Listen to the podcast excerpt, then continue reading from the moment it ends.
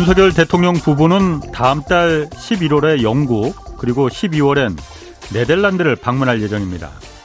올해 2월과 10월을 빼곤 매달 이렇게 해외 순방을 나가다 보니 올해 책정된 정상외교 예산 250억 원을 이미 다 써서 예비비 330억 원을 추가로 배정한 사실이 밝혀졌습니다. 합하면 약 580억 원 정도로 역대 정권 가운데 이 정상 외교에 가장 많은 돈을 쓰는 셈입니다. 영업사원 1호를 자처한 만큼 국익을 위한 해외 순방이라지만 과학기술 연구개발 예산까지 대폭 삭감하는 마당에 해외 순방에 580억이나 써야 하냐는 그런 지적이 나오고 있습니다. 특히 이번 정상외교 예산으로 추가 요구한 예비비 항목에는 특수 활동비도 포함되어 있습니다. 사용처를 증빙할 필요가 없어서 권력기관들이 쌈짓돈처럼 쓰는 그런 예산이 이 특수활동비입니다. 외교부는 예비비는 사후 승인이 원칙이라서 이 특수활동비를 얼마나 올려줬는지 이걸 공개할 수는 없다고 해명했는데 국민들이 이걸 납득할 수 있을지 의문입니다. 네, 경제와 정의를 다듬는 홍반장, 저는 KBS 기자 홍사훈입니다. 이번 주 금요일까지 책 선물 이벤트 진행합니다. 2024년 주요 경제 트렌드를 담은 김광석 교수의 새 책 스태그플레이션 2024년 경제 전망 그리고 30개국 어, 세계 경제 기행을 통해서 다가올 기회를 담은 박정호 교수의 새 책 세계 지도를 펼치면 돈의 흐름이 보인다. 이 책 두 권을 각각 하루에 네 분씩 추첨해서 보내드립니다.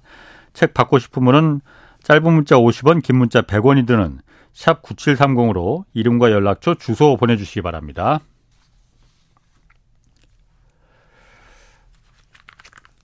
네, 오늘 경제쇼는 어, 2부로 나눠서 가겠습니다. 1부에서는 이 중동 사태가 세계 경제에 어떤 영향 미칠지 분석해보고 2부에서는 안수남 세무사와 어, 세무 상담하겠습니다. 먼저 중동 문제 전문가 어, 성일광 고려대 중동 이슬람 센터 박사 박사 연결하겠습니다. 성 박사님 안녕하세요.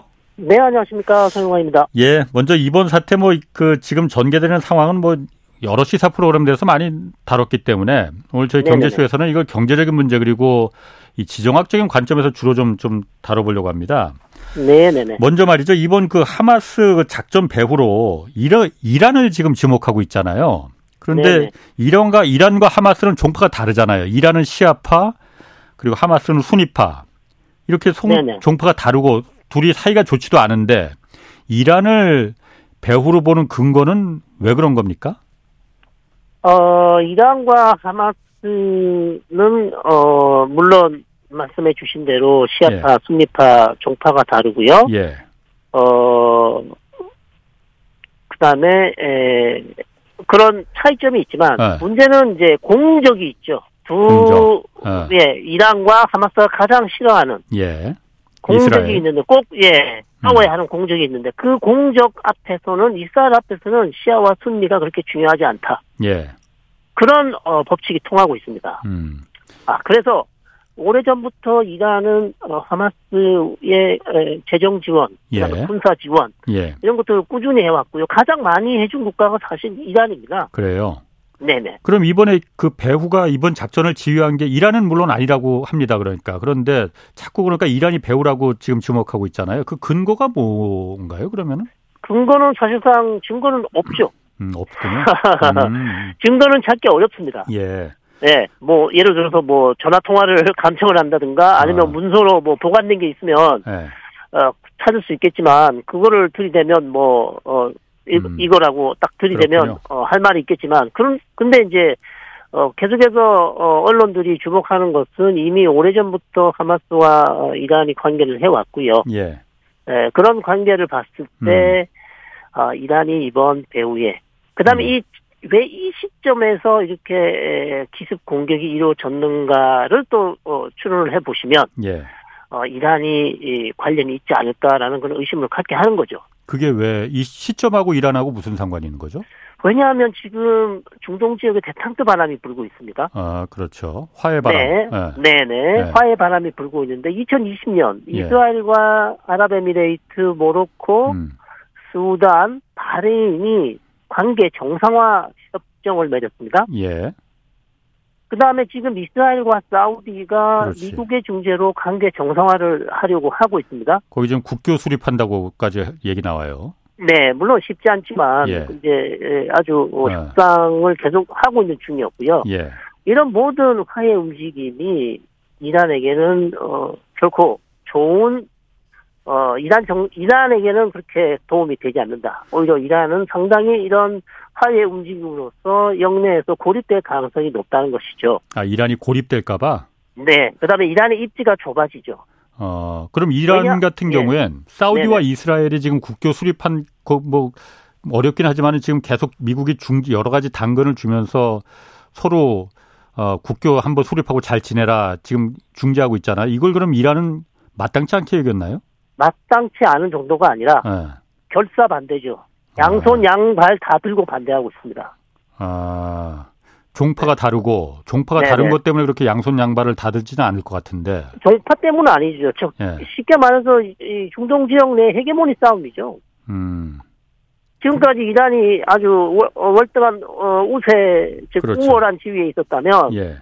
사우디가 지금 미국하고 이스라엘하고 지금 어, 협정을 하- 어, 협상을 하고 있는데 사우디가 미국에 요구한 게 대단히 중요한 그 요구 사항을 어, 어, 걸었습니다. 어, 핵 농축 권한을 달라 그랬죠. 그러니까 민간인의 한해서, 민간 개발에 한해서, 물론 네네네. 군사적인 목적은 안 하겠다고 했고, 예, 예. 그렇지만 그건 뭐 믿을 수는 없는 거고. 그렇죠. 그 다음에 나토 수준의 방위 조약을 요구했어요. 예. 이런 모든 것들 이란이 봤을 때는 지금까지 자, 자기가 네. 우월한 지위에 있었는데 압도적 우위에 있었는데 예. 사우디가 그런 것들 다 갖게 되면 어, 전세가 어, 바뀔 수 있죠. 전력 차이가 음. 또 바뀔 수 있죠. 그럼 사우디와 이스라엘 그 그런 사우디가 그 당근을 미국한테 받으면서 이라, 이스라엘하고 국교 정상화하는 거는 물 건너 간 겁니까? 그럼 이번에? 아니죠. 잠시 중단됐다고 봅니다. 저는 전쟁은 언제 1년 내내 전쟁을 할 수는 없습니다. 예. 조만간 전쟁이 끝나면 다시 이 재개될 것입니다. 저는 긴, 긴 관점에서 이스라엘과 사우디 관계 정상화는 예. 할 수밖에 없다. 예, 아, 그렇게 보고 있습니다. 사우디 입장에서 아니면 이스라엘 입장에서 봤을 때. 둘 다요. 둘 다 서로 필요하니까. 네, 이스라엘은 뭐 절대적으로 필요하죠. 왜 필요하냐면 사우디와 관계 정상화를 하면 사우디를 따르는 다른 순니 아랍 국가들도 이스라엘과 관계 정상화를 할 가능성이 대단히 높습니다. 그렇군요. 네, 이스라엘한테는 정말 중요하죠. 그러면은 네, 네. 이란 같은 경우에 지금 그 예를 들어 사우디와 이스라엘이 그렇게 서로 국교를 정상화하고 그렇게 중동의 대탕트가 바람이 불어서 이란이 고립되는 걸 어, 못 견딘다고 두 손 두 발 달아 들어서 못 견딘다고 한다면은 이란이 어쨌든 중동의 맹주고 군사력도 굉장히 강하잖아요. 그리고 네, 네. 이란과 종파가 같고 지금 지원하는 레바논의 헤즈볼라도 있지 않습니까? 네, 네, 네. 여기는 사실 하마스하고는 비교할 수 없을 정도로 어, 무장 능력이나 군사력이 강하잖아요. 네, 네. 여기가 그러면은 그 개입 그 좀 더 그 참전할 개입할 그런 여지도 있는 겁니까? 아, 충분히 있죠. 저는 절반 절반이라고 봅니다. 여기가 네. 참전하면은 개입하면은 사태가 매우 더 커지는 거 아니에요? 그러면은 상당히 전쟁 양상이 이제 바뀌겠죠. 그 다음에 피해 사상자 수도, 이스라엘의 피해 사상자 수도 상당히 예. 늘어날 것이고요. 예, 그 다음에 레바논도 이스라엘의 공습을 받아서 어, 레바논 수도 베이루트도 많이 망가지겠죠. 그 다음에 어, 레바논 주민들도 예. 어, 민간인 피해도 늘어나겠죠. 어. 그런데 예를 들어서 이번에 그러니까 물론 그 헤즈볼라가 레바논의 헤즈볼라가 어, 이스라엘 북쪽에 있고 가자 지구는 어, 남쪽 부근에 있잖아요. 네네네. 그런데 어, 레바논 같은 그- 그 헤즈볼라 같은 경우도 박격포 몇 발은 박격포 몇 발은 쐈다고 하는데 네네. 만약 그런 의도였다면은 이번에 네네. 하마, 하마스가 기습 공격할 때 네네. 헤즈볼라도 저 같았으면은 남북으로 위쪽과 아래쪽에서 동시에 공격했을 것 같은데 그렇지는 않았잖아요. 그러니까 헤즈볼라하고 이란은 지금 어, 아직 마음의 결정을 하지 못한 것, 결단을 내리지 못한 것이죠. 음. 그러니까 앞- 결, 예. 네, 합동 공격을 통해서 이스라엘을 완전히 이번에 한번 예. 어, 어, 밀어붙여 볼 것인가? 예.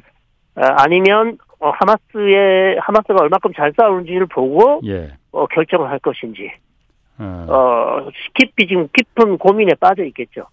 그러면 뭐, 이, 예 말씀하십시오. 예. 네, 먼저 말씀하시죠. 네. 이스라엘이 네네. 이스라엘이 그럼 지금 어, 물론 하마스한테 직접 일격을 맞아서 하마스를 대상하고 그런 거 하고 있지만은 아, 레바논의 헤즈볼라가 만약 여기에 본격적으로 개입한다면은 하마스와 레바논 헤즈볼라뿐만이 아니고 이스라엘을 직접적인 그, 이, 그 공격 대상으로 삼을 가능성도 있는 겁니까?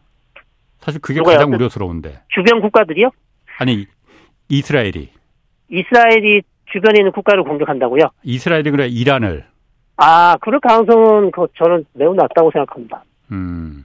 네. 그러니까 어, 군사력을 통해서 뭐 로켓이나 예. 뭐 폭탄을 직접 날아가서 공격할 가능성은 좀 낮고요. 네. 오히려 이란의 이란 내에 있는 자신들이 가지고 있는 어떤 어 스파이라든지 예.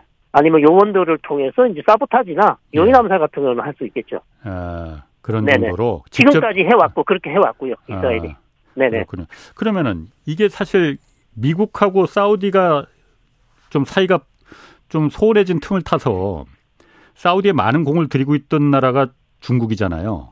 네네네네. 중국은 그럼 이 상황을 어떻게 보고 있을까요, 그러면? 중국은 철저히 중립을 지킬 겁니다. 어, 이 상황에서 네. 괜히 이스라엘이나 팔레스타인, 즉 하마스 편을 들 이유가 없죠.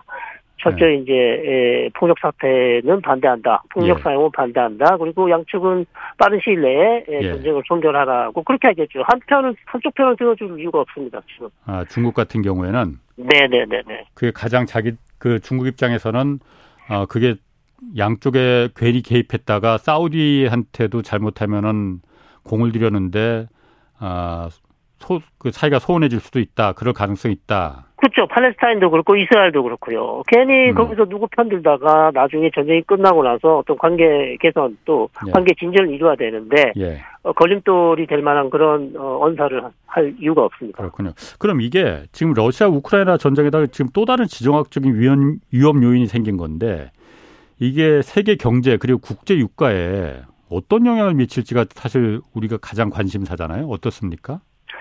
어, 전쟁 초기에 지금 뭐 한 2, 3일 전에 유가가 잠시 많이 올랐다가, 예. 어, 단기간으로는, 단기적으로는 유가가 좀 오를 수도 있지만, 예. 어, 이게 이제 전쟁이 조금, 어, 시간이 지나고요. 예. 한뭐 10일 지나고 20일 지나면 이게 조금 적응이 되거든요. 네. 전부 다. 지금 예. 이 갑자기 전쟁이 일어나서 조금 이제 놀랐기 때문에, 예. 뭐, 발작 증상이라고 할 수 있겠는데 그것 때문에 유가가 올랐지 이전의 사례를 봐도 네. 2006년에도 그렇고요. 2014년 2006년, 2014년 음. 뭐 여러 차례 레, 레바논에 있는 헤즈볼라와 그다음에 하마스와의 전쟁이 있었지만 예. 어 크게 에, 중동 경제뿐만 아니라 세계 경제에 그렇게 큰 악영향을 준 기억은 별로 없습니다. 근데 예. 아, 네. 이번 같은 경우에 사실 네네. 그 이번 그 전그 그 중동 사태가 발발하기 직전까지 국제 유가가. 좀 이제 내려가고 있는 추세였었거든요. 네네. 그 이유 중에 한 가지가 미국이 이란산 원유를 일부 좀 그 유통을 허용했기 때문이다. 그런 분석이 있었거든요. 네네. 근데 지금 이런 상태에서 이란산 원유가 계속 유통이 될 수가 있겠느냐. 그리고 그걸 미국이 용납할 수 있겠느냐. 그런 의문도 좀 생기잖아요. 어, 저는 용납할 거라고 봅니다. 지금 뭐 네. 이란이 배우라고 의심을 하고 있지만 물증이 예. 없지 않습니까? 아, 아. 그리고 지금 선거 내 내년 선거 캠페인을 또 해야 되고요. 예. 최근 미국과 이란의 관계가 괜찮았잖아요. 우리가 60억 달러를 그렇죠. 돌려줬고요. 예, 예. 그 다음에 이란에 잡혀있던 다섯 명의 이란계 미국이 다 않습니까? 예. 이런 상황에서 어 이란이 경제가 그렇게 어려운 상황인데 어, 뭐, 석유 밀매를 할지, 음. 어디 수출하는 것을 막아서 굳이 이란을 어, 자극할 필요가 있을까? 음. 저는 그렇게 생각합니다. 그 미국 입장은 그러면은 어떤지, 네네. 미국은 사실 내년에 대선도 있고, 지금 미국 항모가 항공모함이 이스라엘 부근 그 지중해에 진입했잖아요. 네네. 이게 사실 그, 어, 중동 국가들한테는 반발감이 굉장히 심할 테고 중동 국가들을 자극할 텐데 네네. 이건 어떤 의도라고 보여지는지. 어, 중동 국가를 뭐 장악하는 거는 맞는 말씀이지만, 예. 근데 미국이 이, 언제나 그랬듯이 이스라엘을 계속 지원했고 지지해 왔기 때문에, 예. 뭐 그다지 새롭지 않다. 뭐 새로운 것은 아주 선제적으로 이제 항모 전단을 빨리 이제 배치를 한 것이 예. 이전과는 조금 다르고요. 그리고 바로 또 무기 탄약을 바로 공급했다는 점. 예. 그것이 좀, 어, 이전 사례와 다르긴 한데. 네. 어, 주변에 있는 이집트나 요르단이나 사우디나 걸프 국가들도요. 예. 어, 사실상 이 전쟁에서 어, 전쟁을 싫어하지만 굳이 이 전쟁에서 하마스를 막 공개적으로 공개적으로는 지지하지만 물질적으로 예를 무기를 준다든지 음. 정말 금전적으로 재정 지원을 하는 그럴 지금 심산 그럴 마음을 가진 국가는 별로 없다고 생각합니다. 저는. 음. 네. 왜냐하면 예. 하마스라는 단체는 이슬람 원리주의 단체고 예. 이집트나 그다음에 걸프 국가에 있는 이, 이 쿠웨이트나 사우디 같은 경우는 가장 그 무서운 적으로 생각하는 사람들이 바로 원리주의 단체거든요. 예. 이슬람 원리주의 단체입니다. 예. 그게 바로 하마스라는 단체인데 이런 하마스가 이제 이스라엘에게 공격을 받아서 지금 힘든 상황이 있지만 팔레스타인 주민들은 불쌍하지만 네. 도와줄 수 있지만 하마스라는 단체는 거의 무슬림 형제단과 같은 거거든요. 예. 음. 그렇기 때문에 이런 주변에 있는 아랍 국가들도 사실상 어 겉으로는 공개적으로는 이스라엘을 비난하고 있지만 예. 속으로는 어 그렇게 비난하지 않을 것이다. 네, 아. 그렇게 저는 어 추상 추론해 볼 수 있겠습니다. 그러니까 하마스가 워낙 극단적인 원리주의 단체이기 때문에 네네네. 팔레스타인에 대한 동정은 있지만은 하마스에 네네. 대해서는 그렇게 우호적이지 않다. 주변 아랍 국가들도 그렇죠. 예를 들면 이제 음. 온건파 PLO나 파타흐라는 예. 무장 정파, 즉 마흐무드 아바스 이전에 야셀 아라파트가 이끌던 당은 온건파이기 때문에 예. 어, 주변 아랍 국가들이 적극적으로 지지하고 지원할 수 있지만 예. 지금 하마스는 강경한 무장 정파에다가 이슬람 원리주의 단체인데 무슬림 네. 형제당과 같은 것 단체이기 때문에 네. 주변에 에, 어, 세속적인 아랍 국가들, 음. 순위 아랍 국가들, 그 다음에 네. 왕정, 그 다음에 공화정 국가 같은 경우는 전부 다 하마스를 그렇게 좋아하지 않습니다. 근데 사실 이게 저희가 사실 뭐 우리 워낙 좀 멀리 떨어져 있다 보니까 중동 뭐 이스라엘 이쪽에 대해서 잘 모릅니다. 그런데 어 세계 어떤 나라든 어떤 민족이든 그 원리주의자, 극단적인 원리주의자들이 사실 문제를 일으키는 거잖아요. 근데 그게 네네네. 네, 네. 팔레스타인만 이 그 하마스만 그러면은 그 극단적인 원리주의자냐? 사실 이번에 공격을 당한 이스라엘에도 아그 극단적인 원리주의자 분명히 있습니다. 거기 그리고 그 부분들이 이제 정치에 개입하면서 더더욱 더 이제 좀 심하게 팔레스타인에 대한 그 아, 그러니까 탄압 아, 이런 부분이 좀 심했기 때문에 이 사태가 벌어진 거 아니냐. 네, 충분히 저, 어, 동의합니다. 예. 네. 유대인들의 원리주의 단체도 상당히 큰 문제죠. 예. 실제 지금 집권당, 집권 연정에 아주 극우적인 유대인들이 들어가 있어서, 예. 어, 요르단강 서안 지구에서 팔레스타인 마을을 정착종 주민들이 공격하는데 그냥 가만 놔뒀고요. 예. 불을 태우고 차를 다 태우고 집도 태우고 사람도 죽이고 하는데 아무도 말리지 않았습니다. 예. 예, 그런 사태들. 그다음에 정착촌을 예. 계속 확장한 국제법상 그렇죠. 정착촌을 지으면 안 되는데 요르단강 서안 지구에 정착촌을 확장하려는 법안을 통과시키는 여러 가지 일들을 벌였기 때문에 예. 팔레스타인 주민들의 어를 엄청나게 자극한 것이죠.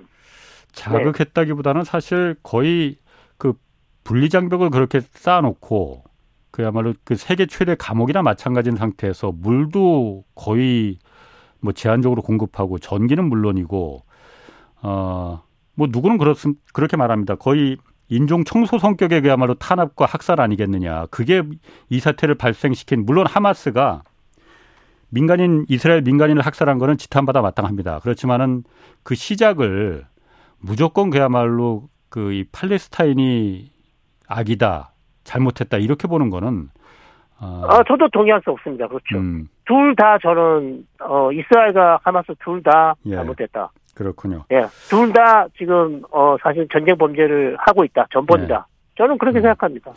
그 마지막으로 네. 말이죠. 어쨌든 네. 유가 관련해서는 지금 그 네. 러시아도 여기가 아, 좀 보고 있을 거 아닙니까?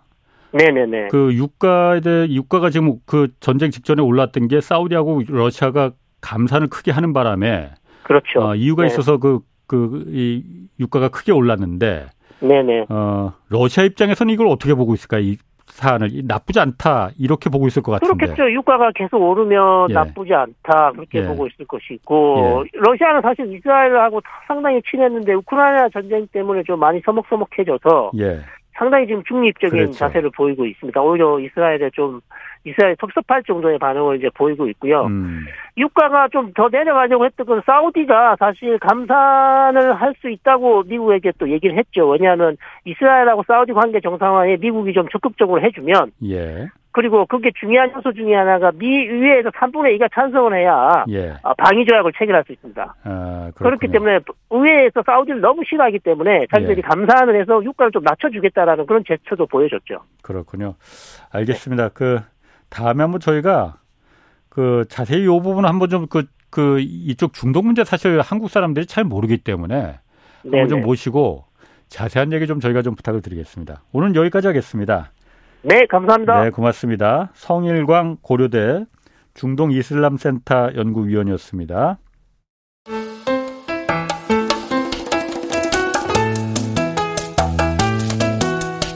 대한민국 최고의 경제 전문가만 모십니다. 어렵고 지루한 경제 프로그램은 거부합니다. 유익하고 재미있는 홍사운의 경제쇼.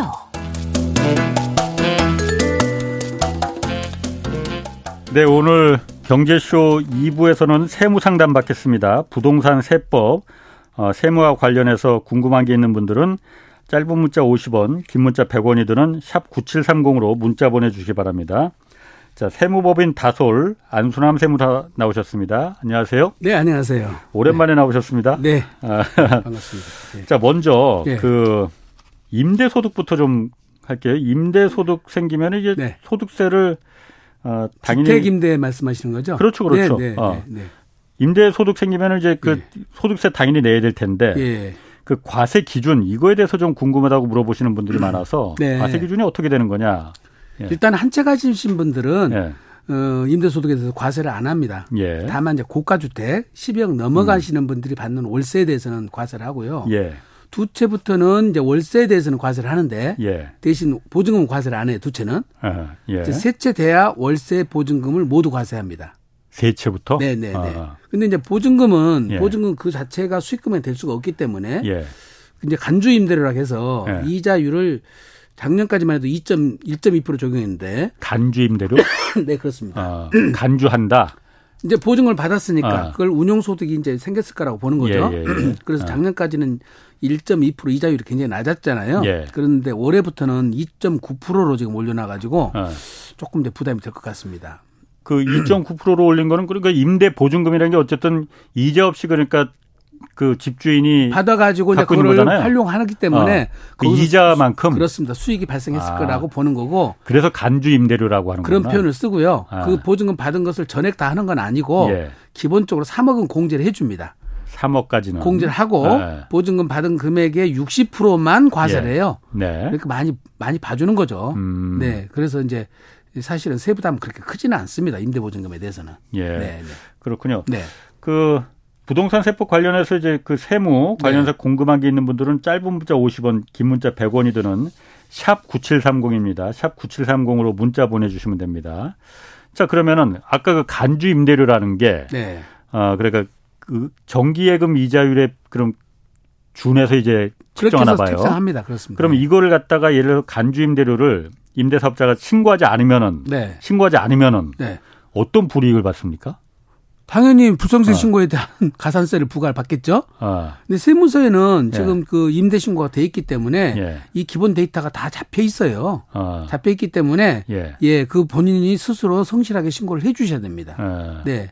그러니까 월세 음. 신고도 당연히 누락하시면 안 되지만은 예. 보증금에 대한 간주임들에 대한 신고도 누락하셔서는 안 됩니다. 그것도. 그렇군요. 네. 네. 0147님이 예. 재건축 그 취등록세 기준 알고 싶다고 예. 어, 기존 건물이나 대지분에 대한 부분을 요 공제하고 계산하는 건지 예. 어떻게 계산하는 건지 좀 재건축의 경우는 토지는 예. 통상적으로 본인이 기존에 갖고 있던 토지 지분보다 적어져요. 예. 그렇기 때문에 감소되기 때문에 토지에 대해서는 취득이 없고요. 예. 건물만 취득을 하게 되는데 예. 그거는 그 보존 등기에 따른 취득세율을 예. 적용받기 때문에 예. 2.8%를 적용받아서 좀 낮게 저율로 적용받 습니다. 음, 네. 그렇군요. 네. 7366님은 네. 소유한 건물이 재개발 대상이라고 해요. 네. 이제 이거를 어, 증여하려고 하는 것 같아요. 네. 이분이. 그런데 예. 증여를 하려고 할때 예. 재개발하기 전에 하는 게 좋을지 예. 하고 난 다음에 하는 게 좋을지. 아, 참 좋은 질문입니다. 어. 이게 이제 예. 그게 재개발의 기준은 예. 관리처분 계획 인가일이라는 것이 굉장히 중요합니다. 관리 뭐라고요? 관리처분 계획 어. 인가일. 아, 예, 이 관리처분 계획 인가일 나기 전까지는 아. 주택이거나 부동산을 취급하고 관리처분 계획 인가가 떨어지는 순간 그건 조합은 입주권으로 바뀌어요. 어, 입주권. 예, 아. 조합원 입주권을 바뀌면 예. 그때 평가액이 권리가액이라는 것이 평가가 되는데 예. 감정 평가액에다가 예. 사, 업 수익률을 감안해서 예. 비례율이라는 걸 곱해서 어. 산정을 하는데 음. 통상적으로 관리처분계 인가 나기 전에 예. 기준 시가보다 더 높은 금액이 잡혀요. 예. 아. 그러니까 아파트가 아니면 예. 주택의 경우는 상가는 매매 사례가액이 없거든요. 예. 그렇기 아. 때문에 기준시가로 증여가액을 부과받는데 네. 관리처분이 떨어지면 음. 기본적으로 이제 권리가까지는 무조건 과세를 해야 되고 예. 그다음에 프리미엄 붙은 것을 플러스하게 돼 있거든요. 예. 그렇기 때문에 시가가 거의 제피거든요. 어. 그래서 무조건 관리처분 계획 인가 전에 예, 예. 증여를 하는 것이 무조건 유리합니다. 어. 네. 그 4989님이 그거 관련해서 이것도 좀 물어봤는데 상가주택 네. 같은 경우에 네. 어 재산세가 상가주택 같은 경우는 재산세가 아파트보다 더 많이 나오나 보죠. 이게 과세 표준이 어떻게 되는 건지 아, 알려달라고. 상가는 업무용으로 과세가 되고요. 예. 주택은 거주용으로 과세가 되기 때문에 예. 상가 쪽이 주택보다는 세율이 더 높거든요. 아. 그래서 세금이 아파트보다 더 나올 수도 있죠. 아, 예, 예. 그럼 과세 표준은 어떻게 상가주택 과, 세 표준은 어떻게 되는 건지? 그러니까 시가 표준이라는 게 있는데 예. 지방세법에서도 개별 공시지가하고 예. 건물분 기준시가를 더해 가지고 예. 산정을 하게 되는데 예. 그거 자체는 이제 좀 통, 통상적으로 시가 표준이라는 말을 쓰고요. 예. 주택은 개별 주택 공시 가격이죠. 예. 예, 그걸 갖다 씁니다. 그렇군요. 네, 네. 지금 그 저희가 좀 그 미리 준비한 질문하고 네. 비슷한 질문이 7553님도 좀 음. 그 물어보셨는데 네. 이분은 그러니까 그 성인인 자녀에게 돈을 빌려줄 때 네. 금액이 어, 한도가 있다면 얼마까지인지 그리고 이자율은 얼마나인지 성인 자녀한테 빌려주는 금액의 한도는 없어요. 통상적으로 뭐 그렇다고 수십억 줄 수는 없는 거 아닙니까? 예. 부동산 취득할 때 부족 자금 정도 주는 것이기 때문에 예. 보통 뭐 3억에서 한 5억 정도나 줄까요? 예. 그 대신 이제 저기 부모 자식 시간에라도 이자율을 받아야 되거든 그러니까. 이자를 예, 예. 우리가 법정 이자율은 4.6%인데 예. 예. 4.6%를 받아야 정상 거래 이자거든요. 근데 부모 자식 시간은 천만 원까지 이자를 예. 안 받아도 그거는 봐줘요 세법에서. 천만 원까지. 예, 예, 예. 근데 지금 4.6%에 천만 예. 원이니까 약 2억 정도는 이자 안 받고 빌려줘도 된다는 거잖아요. 예. 2억이면은 4.6%면 920만 원이니까 예. 2억 약간 오바되는 금액 음. 넘는 금액을 빌려주면서 지금 이자를 안 받아도 되는데 예. 근데 세무사님들이 보통 이렇게 설명할 거예요. 돈을 빌려주지만 이자는 음. 단 10만 원이든 20만 원 주는 형태를 취하고 통장으로 입금시켜 줘라. 음. 그래야 명백하게 빌린 걸로 확인이 되니까. 예. 그래서 첫 번째 채무 증서를 작성할 것. 예. 두 번째 해당 이자를 지급한 근거를 금융자로 남길 것. 예. 그다음에 만기일에 원금을 변제할 것. 음. 이세 가지를 충족해야 예, 채권 채무로 인정을 하거든요. 돈을 예. 대여한 걸로. 예. 그래서 이걸 잘 지키셔야 되고 제일 중요한 건 채무 증서를 꼭 작성하시고 예.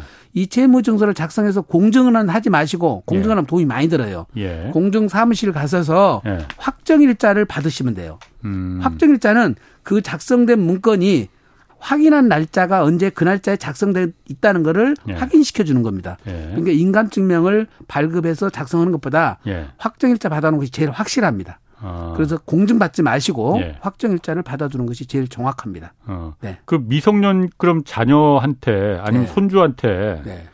어, 주식이나 채권권 같은 자산 물려줄 경우 있잖아요. 네, 네 그러니까 네. 증여할 때 네. 상속 말고 증여할 때 예, 예. 이것도 그러면 얼마까지 징여가 지금 기본 공제는 어. 변함이 없고 예. 예. 미성년자는 2천만 원, 예. 성년은 5천만 원까지. 예. 미성년자는 2천만 원. 10년마다 10년마다 아. 예, 줄 수가 있죠. 10년마다 2천만 원 그러니까 10년 지나면 또 2천만 원 미성년자한테 줄 수 있고 네, 그때는 네. 뭐 성년이 됐을 테니까 5천만 원까지 그럴 수가 있죠. 증여할 수 있겠네. 근데 증여를 하시더라도 예. 정책적으로 좀 그렇게 하시려면 예. 딱 세금 한 푼도 안 내고 하시지 말고 예. 어. 2천만 원에 1억까지 줘봐야 그건 10%거든요. 증여세가 네, 그렇습니다. 예. 1억 2천을 주면 예. 2천만 원 공제 받고 예. 1억은 10%니까 예. 1억 2천을 줘서 좀 투자를 해서 음. 돈을 더 좀 뭡니까 아. 종잣돈을 더 크게 만들고 예. 5천만 원에다가 1억 5천을 주라는 거죠. 예. 그렇게 해서 더 많은 돈을 줘서 종잣돈을 만드는 것이 음. 증여 정책상 더 맞는 거죠, 사실은. 그 증여세를 네. 어, 자식이 미성년자니까 당연히 돈이 없을 거 아니에요. 네. 증여세는 그러면 그 엄마 아빠가 내줄 수 엄마 아빠 내줘도 또 증여가 되기 때문에 그러니까. 지금 2천만 원 줬잖아요. 예. 그 중에서 이제 지금 그 미달이면은 없으니까 예. 1억 2천만 원 주면은 이제 그 천만 원 증여세가 나오거든요. 예. 그럼 1억 중에서 천만 원을 내면 되죠. 증여 받은 현금 중에 예. 그걸로 내면 되죠. 아, 그 증여 받은 자식이 예. 현금을 받았으니까. 네. 부동산을 받았으면 예. 저희가 연변납이라는 음. 게 있어서 예. 5년 동안 나눠물 수가 있어요. 여섯 예. 번에 걸쳐서 예. 그런 방식으로 내면 되고 그 대신 예. 월세를 모아서 매년 그렇게 조금씩 내가도 되죠. 아, 부동산을 받았을 경우에는 그러니까 그게 당장 현금화 시킬 수 없으니까. 그렇습니다. 연변납 신청을 어, 해서 예. 예, 여섯 번 걸쳐서 나눴는데 음. 5년 안에 내주면 되거든요. 그렇군요. 네, 네. 수익형 수익형 어. 부동산은 보통 그런 식으로 냅니다. 1587님이 네. 자녀에게 5천만 원 상속은 예. 이게 부부 합산인지 아니면 혼자인지 아, 몇 년 유효한 건지. 동일인한테 받으면 10년 예. 안에 걸 다 합산하거든요. 그 동일이라는 표현이 예. 직계 존속의 경우는 아버지는 어머니까지 포함하는 거고요. 예. 할아버지는 할머니를 포함하는 거예요. 예. 예. 근데 이제 여기에 계모가 계시거나 음. 예, 친모가 아니면은 예. 달리 보는 거고요. 예. 대신 장인 장모는 직계 존속이 아니에요. 음. 그러니까 보통은 사위한테 줄 때는 장인 장모가 주고 예. 그럼 따로따로 5천만 원까지 아 5천만 원 공제는 똑같고요. 예. 합산 과세 할 때는 동일로 안 본다는 뜻이고 음. 지금 말하는 증여 공제는 예. 누가 주든 간에 직계 존비속 간에 주는 거는 5천. 예. 예 할아버지나 어. 아버지나 예. 줘도 다 5천만 원까지밖에 공제가 안 돼. 10년 어. 안에. 예. 예. 예. 그래서 아까 미성년자는 2천만 원밖에 안 되는 거고. 예. 예. 그거는 음. 전체 주는 금액에 직계 존속 존비속가는 5천. 그다음에 음. 친족가는 1천. 음. 배우자가는 6억. 예. 예. 요거는 10년마다 공제액은 어. 더 이상 변함이 없다. 어. 인별로 주는 공제를 해주는 거 아니다 이거죠. 그렇군요. 예. 근데 그게 5천만 원 이상으로 이렇게 부모 자식 간에 예. 이렇게 그 이제 그 뭐 주는 증여할 때 네. 그 5천만 원까지가 이제 그 미달이죠. 면세잖아요. 예, 예.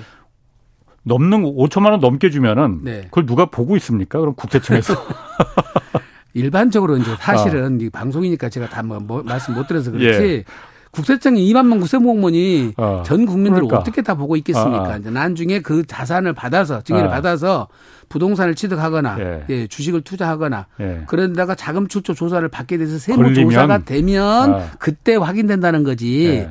그거를 어떻게 알겠습니까? 걸리면 그러면 은 그 예. 예를 들어서 그그 그 벌금으로 내는 세금이 좀 네. 셉니까? 그러니까 세죠. 아, 세죠. 그거는. 걸리면은 그렇습니다. 자지 신고하는 것보다 훨씬, 훨씬 세다. 예. 아, 그러니까 예. 혹시 예. 걸리면은 된통 당하니까는 미리 그렇습니다. 내는 게 낫다. 불성실하고 아. 나중 기간에 따른 아. 가산세까지 포함이 되기 아. 때문에 굉장히 무섭습니다. 예. 하긴 저도 그러니까 그걸 아 내가 우리 딸내미한테 그야말로 돈 이렇게 주는 걸 다 국세청에서 이거 볼 수가 있는 것도 아닌데 얼마를 줬는지 어떻게 할까? 법상으로 아, 그렇다는 아, 거니까요. 그렇군요. 네. 변선희 님이 예. 삼성 용인 반도체 인근에 땅이 있는 것 같아요. 예. 근데 3년 토지 거래 묶여 있는데 예. 자녀에게 증여 시기를 언제 하는 게 나을지 궁금합니다. 예. 하고 물어보시는데. 그거는 부동산의 경우는 무조건 빨리 주시는 게 좋아요. 예. 그다음에 아까 말씀드린 대로 연세는 잘 모르겠지만 예. 사전 증여하는 것은 상속세를 절세하는 거거든요. 예. 두 번째 증여를 할때 예. 지금 상속세 절세 대비가 아니라 예. 이걸 나중에 일정 시기 지나서 매각을 한다고 생각하시면 예. 증여세 지금 줄이는 것이 능사가 아니거든요. 예, 예 왜냐하면 나중에 팔때 예. 지금 증여가액이 취득가액이 돼버려요. 예. 그럼 잘못하면 양도세 폭탄 맞죠. 예. 그러니까 음. 이거를 지금 양도를 내가 해야 된다고 생각하면은 증여가액을 높이는 것이 하나 유리한 거죠. 음. 왜냐하면 5억까지는 증여세율은 20%밖에 아니거든요. 예. 그 대신 저기 양도소득세율은 40%가 넘어가기 때문에 세율이 네. 두배 차이가 납니다. 아. 그래서 증여가액을 낮게만 하는 것이 예. 능사가 아니다. 음. 매각할 거라든지 상속받을 거라든지 이런 걸 다 감안해서 예. 전문가인 세무사님한테 아. 상담 받아서 그렇군요. 예 기준시가를 할 것인지 감정평가를 음. 할 것인지를 선택을 하셔야 돼요. 아. 네. 아까 그 자녀한테 증여한다는 거 그렇게 저처럼 궁금한 분들이 많았던 것 같아요. 지금 국민들은 이게 법이 그렇게 돼 있으면은 어. 우리나라 국민들이 참 착하신 거죠. 다 어. 지키려고 하신지. 유튜브 예. 댓글에 지금 그그 정말 궁금했던 거 잘 질문했다고. 네. 어, 뭐 저보고 쫄았다는 사람 분들도 있고 네. 얼마나 물려주려고 하느냐. 그런데 또 이런 식으로 장가 결혼했는데 3억짜리 전세를 얻어줬는데 네. 이게 이제 국세청에 파악이 될까요 안 될까 이런 질문을 많이 하시거든요. 네.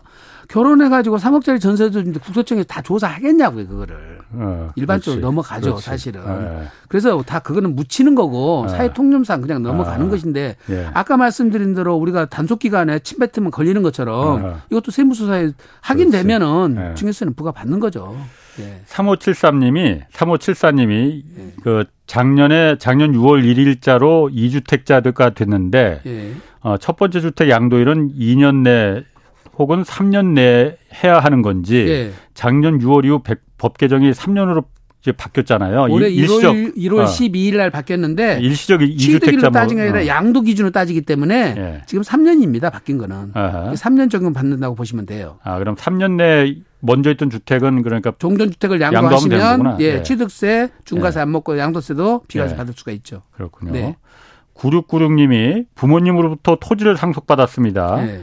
농업 경영체를 등록하고 현재 자경으로 농사 짓고 있다고 해요. 예. 직접 농사를 짓고 있다고 합니다. 예. 매매를 언제쯤 해야 세금 혜택 받을 수 있는지. 기본적으로 본인이 네. 농사를 안 지면 네. 3년 안에 팔아야 아버지 부모님이 농사 짓는 기간을 음. 자경 기간으로 통산해 주거든요. 아, 3년까지는 봐주는 거군요. 봐주는데요. 아. 본인이 자경을 하면 예. 1년 이상만 자경을 했으면 예. 양도 기한 상관없이 예. 언제 팔아도 예. 부모님 자경 기간하고 본인 자경 기간을 합산해서 8년 예. 자경을 인정해 줍니다. 아. 그러니까 본인이 1년 이상 농사 지었으면 예. 양도 기한은 상관없죠. 네. 근데 그게 농사를 직접 안 짓고 그냥 물려받은 농 어쨌든 농지법이 그러니까 직접 농사를 지어야만 농지를 취득할 수 있게 아닙니다. 상속은 네. 자경을 안 해도 취득은 가능해요. 아니 그러니까 부득이하 사니까 3년까지는 그러니까 예. 3년 내에 팔면은 되는 거잖아요. 부모님이 농사를 예. 지은 기간을 예. 자경 기간으로 내 예. 거랑 인정해 주니까 예, 8년 자경 감면을 1억까지 받을 수 있다는 거고 음. 3년이 넘어가 버리면 자경 감면을 못 받는 건데 음. 본인이 1년 이상 농사를 짓고 팔면은 예. 3년 지나서 농사 지어도 상관없습니다. 음. 1년만 농사를 지으면은 부모님 자경기간과 네. 내 자경기간을 네. 통산해 준다. 그러니까 그거는 제가 이해를 하겠는데 네. 왜 3년이나 줘요? 그 너무 긴 거 아닌가? 일반적으로 그런 예. 상속이나 증여 같은 경우에 예외 예. 규정을 주는 거는 3년 정도 줍니다, 보통. 아, 그래요? 네, 네. 음. 네. 그 농지 같은 거 잘 안 팔리거든요, 시골에서. 네. 그 질문이 굉장히 많이 들어옵니다. 그 4456님이 현재 아버지가 땅을 담보로 대출을 받으셨는데 예. 매매를 하게 되면은 이자와 매매 대금 일부를 어, 주시기로 하셨는데 예. 이 부분에서도 신고를 해야 하는지 신고가 필요할까요? 하고 물어보셨는데요. 대출을 받았다는 것은 아버지 이름으로 대출을 받은 게 아니라 본인 이름으로 대출을 받나 보네요. 아들 이름으로. 아버지께서 땅을 담보로 대출을 받으셨대요. 그런데 아버지가. 이자와 지금 매매대금 중 일부를 주신다는 표현이 네. 이자는 대출에 대한 이자는 아버지가 내야 될 돈인데 네. 본인한테 준다는 거는 그러게? 대출 네. 채무자가 본인 같 아들 네. 같아요. 네. 질문이 애매한데. 애매하긴 한데. 예. 아, 좌우지간 아버지가 대출받아 쓴 돈을 예. 아버지가 갚는 것은 아무 상관이 없어요. 예. 대신 아들이 대출받아 썼어요. 예. 근데 아버지가 갚아주면은 예. 채무를 대입변제해 준 거니까 이것도 예. 증여가 됩니다. 아. 예. 그리고 이자도 대신해 줬으면 이것도 증여가 돼요. 그렇군요. 네. 음. 정철민 님이 농업에 종사하는 부모가 네. 귀농한 자식에게 땅을 임대한 후 예. 자식한테 땅을 임대해 줬나 봐요. 예. 임대한 농지를 어, 농업에 종사하는 자식에게 증여하려고 하는데 예. 증여세 얼마나 나올지 예. 물어보셨거든요. 지금 요거는 작용농민 요건을 갖추면 예. 1억까지는 증여세 없이 음. 예, 증여를 할 수가 있습니다. 예. 그러니까 그 요건은 이제 세무사님하고 한번 상담을 예. 받아보셔야 될 것 같습니다. 아. 예. 박영진 님이 저도 궁금하고 지금 많은 분들이 궁금한 걸 물어보셨네. 세무사님 세무사 상담 비용은 평균 얼마 정도 되는지 물어보셨네요. 글쎄 여기서 방송에서 공개하는 것 적절치는 않을 것 같고요. 예. 통상적으로 일반 세무사님들은 예. 아마 20만 에서 30만 원 정도 받는 것 같고요. 예. 예, 좀, 좀 규모가 있는 사무실들은 거의 어. 한 50만 원에서 많게는 100만 원까지 예. 사안에 따라 달라집니다. 그는 그렇군요. 예, 예, 예. 그러면은 세무 상담 받고 싶을 때 네. 어떤 세무사가 좋은 세무사예요? 그러니까 세무, 좋은 세무사 고르는 방법이 좀 아, 이제 음. 세무사님들도 네. 이제 전문화되어 있는 세무사님 있잖아요. 예. 이게 사업을 하시는데 예, 예. 기장을 중심으로 하시는 세무사님들은 예. 사실은 비슷비슷하시죠. 예. 그런데 그럼 좀 젊으신 분들이 아무래도 낫겠죠. 그런 거는. 예. 그런데 이제 뭐니까 내가 세무조사가 나왔어. 근데 서울지방국세청에서 나왔어. 그러면 조사를 좀 전문적으로 하신 분이거나 서울지방국세청의 조사국에서 오랫동안 근무를 하셨거나 전관. 아무래도 예, 전관들이 어. 노하우가 좀 있겠죠. 예. 내가 불법 청구를 하는데 심판원에다 불법 청구를 해야 되겠어. 예. 그러면 아무래도 심판원 출신들이 좀더 예, 그 노하우가 있지 않겠습니까? 안면도 있고. 그렇습니다. 양도 상속증에도 예. 그러면 이것만 전문을 하시는 세무사님들 계세요. 예. 기장 전문을 하시는 분하고 예. 이 양도 상속증에 전문을 하시는 분하고는 예. 분야가 다르잖아요, 사실은. 예, 예. 네. 그러니까 아무래도 전문을 아. 하시는 분을 찾아가는 것이 예, 업무적으로는 도움을 더 받을 수가 있고요. 아. 저희도 어디서 들은 얘기인데 사실은 감정평가사님 중에서 이목과를 나와서 감정평가사 하신 분이 전국에 두 분이 계신다고 그래요. 어. 나무에 대해서는 이목과 나오신 분이 제일 그렇겠죠. 잘 알잖아요. 예, 예. 일반 경영학과 예. 나와서 감정평가 나무 하시는 분하고 예. 이목과 나와서 나 감정평가 하시는 분 전혀 아. 차원이 다르죠. 음. 나무 본질에 대해서 잘 예, 예. 다르니까. 아. 그런 것처럼 각 분야에도 전문가들이 다 있으세요. 아. 세무 쪽도 아무래도 내가 필요로 하는 부분, 예. 네. 제가 지금 상속에 관련된 가업 승계를 해야 된다. 그리고 내 재산이 한 500억이 넘는다. 예. 그러면 상황이 달라지잖아요. 어. 내 재산이 전부 해봐 양도 팔았는데 예, 3년, 5년 갖고 있는 아파트를 2억에 예. 사서 5억에 팔았다. 그럼 누가 예. 계산해 똑같잖아요. 그런 거는. 예, 예. 그래서 음. 상황에 맞게 예, 좀 컨설팅이나 상담을 받으셔야 될 것 같습니다. 이런 것도 좀 물어봐도 될라는지 모르겠는데 네. 뭐 곤란하면 대답 안 하셔도 됩니다. 네. 예를 들어서 뭐 변호사도 정관 변호사를 쓰는 이유는 네. 뭐 검찰에서 출신 검, 검사 출신 변호사면은 네. 아무래도 검찰에서 그야말로 예. 이 어, 있는 죄도 없게 만들 수 있다 뭐 이런 얘기도 네. 있으니까 그래서 이제 전관을 비싼 돈을 주고 뭐 네. 쓰고 그러잖아요. 네. 그럼 예를 들어 아까 말씀하셨듯이 국세청에서 세무조사가 나왔어. 네. 그럼 국세청 출신 전관을 쓰면은 네. 그 국세청에서 나온 그 세무조사원들도 다 뭐 후배들이고 그럴 텐데 네. 그런 게 좀 통합니까? 글쎄요, 지금 딱 어. 통한다는 말을 표현하고는 곤란하고 예. 아무래도 더 말을 더 정확히 들어주겠죠. 근데 어. 아까 말씀 국세청에 33년 근무하신 분 그러면 국세청에서 뭘 했는지를 확인하셔야죠. 어. 수의를 하신 건지 기사를 하신 건지 공무원 하신 건지 예. 어느 분야에 오래 근무하셨는지를 확인하셔서 예. 그분이 어디에 전문가인지를 아셔야 돼요. 예. 그래서 나한테 필요한 조사국 예. 전문가면은 조사국에 오래 계신 분을 예. 찾아야 되는 거고 음. 아무래도 그러면 일하는 맥이 달라요. 음. 예. 방법이 다르고 어. 접근 방식이 다릅니다.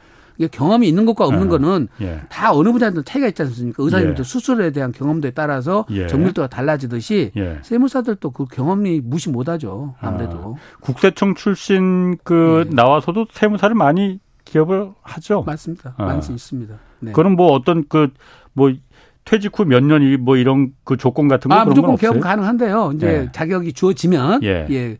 그 대신 이제 이제 일정 규모 있는 음. 규모 있는 법인에 취업은 제한 받죠. 예, 아, 규모를 따라서 네, 네, 네. 개인 세무사 내는 거는 아무 상, 상관이 없고 없습니다. 제한이 어, 없습니다. 그렇군요. 예, 그래서 이제 로펌이라든지 회계법이라든지 예. 취업을 나가려면은 예. 일정 직급 이상은 제한이 걸려 있습니다. 음. 예, 예.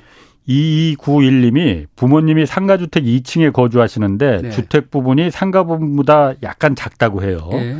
양도시에 예. 상가로 잡혀서 양도세가 크다고 해서 네. 주택 면적을 늘리려고 해. 네. 면적을 늘리고 즉시 매매해도 이거 네. 양도세를 그럼 주택으로 계산받을 수 있는 건지. 보통은 이런 이제 꼼수라고 그러잖아요. 그렇죠. 세법 다 막아놨어요. 그 네. 꼼수는. 예. 왜냐하면 최소한도로 2년 이상 보유 네. 거주를 해야지 비과세 네. 해준 것처럼 네. 그거를 증축을 하더라도 네. 2년 이상은 보유를 하고 거주를 해야 됩니다. 아 증축하고 나서 2년이 지나야 그렇습니다. 돼요. 예. 예. 아. 거기에 따라서 이제 비과세가 조건이 쭉 갖춰지는 거니까. 아. 예, 팔기 직전에 막 바로 해갖고 해서는 예. 주택으로 인정은 되지만 예. 그 비과세 대상은 아니죠. 음. 네.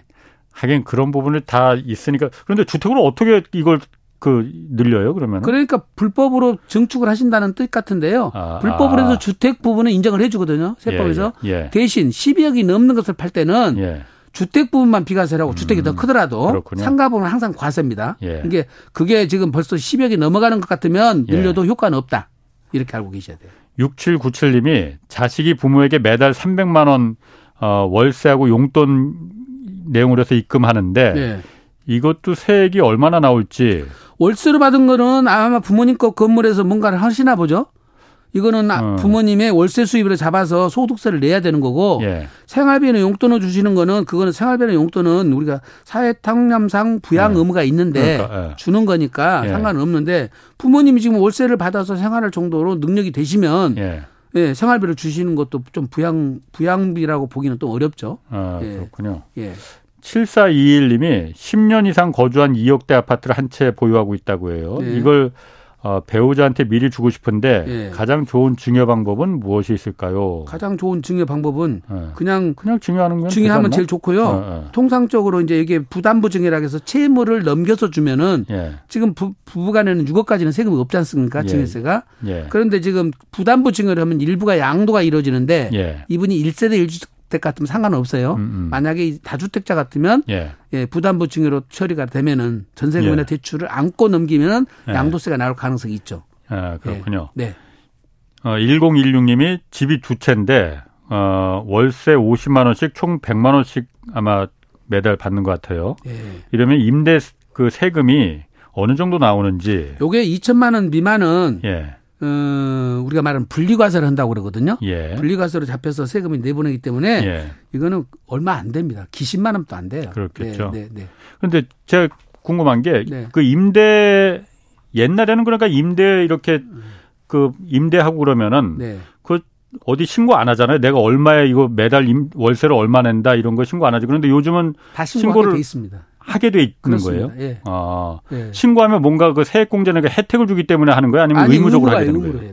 어, 어디다 신고를 해요, 이걸? 거기 저기 임대를 지방자치단체에다가 예. 제출을 하게 되면 지방자치단체 아. 세무서에다가 아. 예, 가도록 돼 있기 때문에 아. 국세청에 다루가 다 취합되죠. 그렇군요. 그럼 예. 그 임대 사업자는 그러니까 그 피할 수가 없는 거네 그러면. 그렇습니다. 예. 아, 그 임대 소득에 대해서는 그러니까 과세가 분명하게 이루어지고 있는 이루어지고 거고 있겠군요. 2천만 원까지는 예. 소득이 뭐 큰 소득이 아니라서 아, 예. 예, 분리과세에서 15%짜리 14%짜리 하니까 예. 세부담 거의 없습니다. 그렇군요. 사실. 네. 어, 1232님이 초등학교 다니는 자녀에게 아이 이름으로 어느 정도 적금 어느 정도까지 적금 부어줘야 세금 안 내나요? 네. 그러니까 지금 아까 어. 말씀드린 대로 2천만 원까지니까 어, 예. 적금을 보여준 거는 우리가 이제 우리가 통상적으로 현가라고 그러는데요. 예. 그건 한 2천 한 5, 600까지는 해줘도 예. 예. 전체로 앞으로 땡겨서 그 계산하면 한 2천만 예. 원까지 나오니까 음. 예, 20만 원 조금 넘게 해줘도 될 것 같습니다. 네. 네. 이것도 그러면 예를 들어서 한 어, 3천만 원 적금 해줬는데 신고 안 하면은 나중에 잡혀갑니까? 아, 2천만 원 공제 받고 천만 원에 대해서 증여세 100만 원인데 그것 가지고 어. 잡혀갈 리가 있겠습니까? 어. 네. 그러니까 네. 나중에 혹시 그 자녀가 그러니까 예를 들어서 뭐 다 커서 네. 대학 들어가서 네. 나 이거로다가 뭐 주식을 하거나 뭐 뭐 그런데 그걸 10년 되면은 어, 어. 예를 들어 줬을 때 증여를 할때 네. 증여세 신고를 본인이 스스로 네. 해놔야지 네. 그거를 증여 자금 출처로 인정받을 수가 있거든요. 네. 안 그러면 부모님이 관리를 하면서 네. 자녀의 차명 계좌만 이용했다고 치면은 네. 또 자녀의 인정은 안될 수도 있습니다. 그렇군요. 그렇게 증여세를 그때그때 신고를 해놓는 게 좋습니다. 잡혀가진 않는 거군요. 예, 그러니까. 잡혀가는 건 없습니다. 뭐 하도 그냥 잡혀가는 사람들이 많아갖고 공사일육님이 할머니께서 집과 토지를 아버지께 사전 증여를 해주셨는데 네. 아버지가 돌아가셔서 어머니한테 상속을 했습니다. 네. 혹시 할머니가 돌아가시면 자식 그러니까 삼촌이나 고모들이 소송 들어올 수 있나요? 아, 그거는 사전증을 했는데 예. 글쎄요, 그거를 이제 유류분에 관련된 거라서 예. 그거는 변호사님한테 별도로 알아보셔야 되겠지만은 예. 그것이 다시 상속까지 이루어진 거라서 그거를 소송까지 들어올까요? 할머니가 예. 유지에 따라서 아버지한테 준 건데 예. 그거는 세법적보다도 변호사님하고 상의를 해보셔야 되겠습니다. 정확한 거는. 네. 뭐 변호사하고 상의하다기보다 그냥 가족끼리 잘 해결하는 게 나을 것 같은데. 당연합니다. 맞습니다. 예.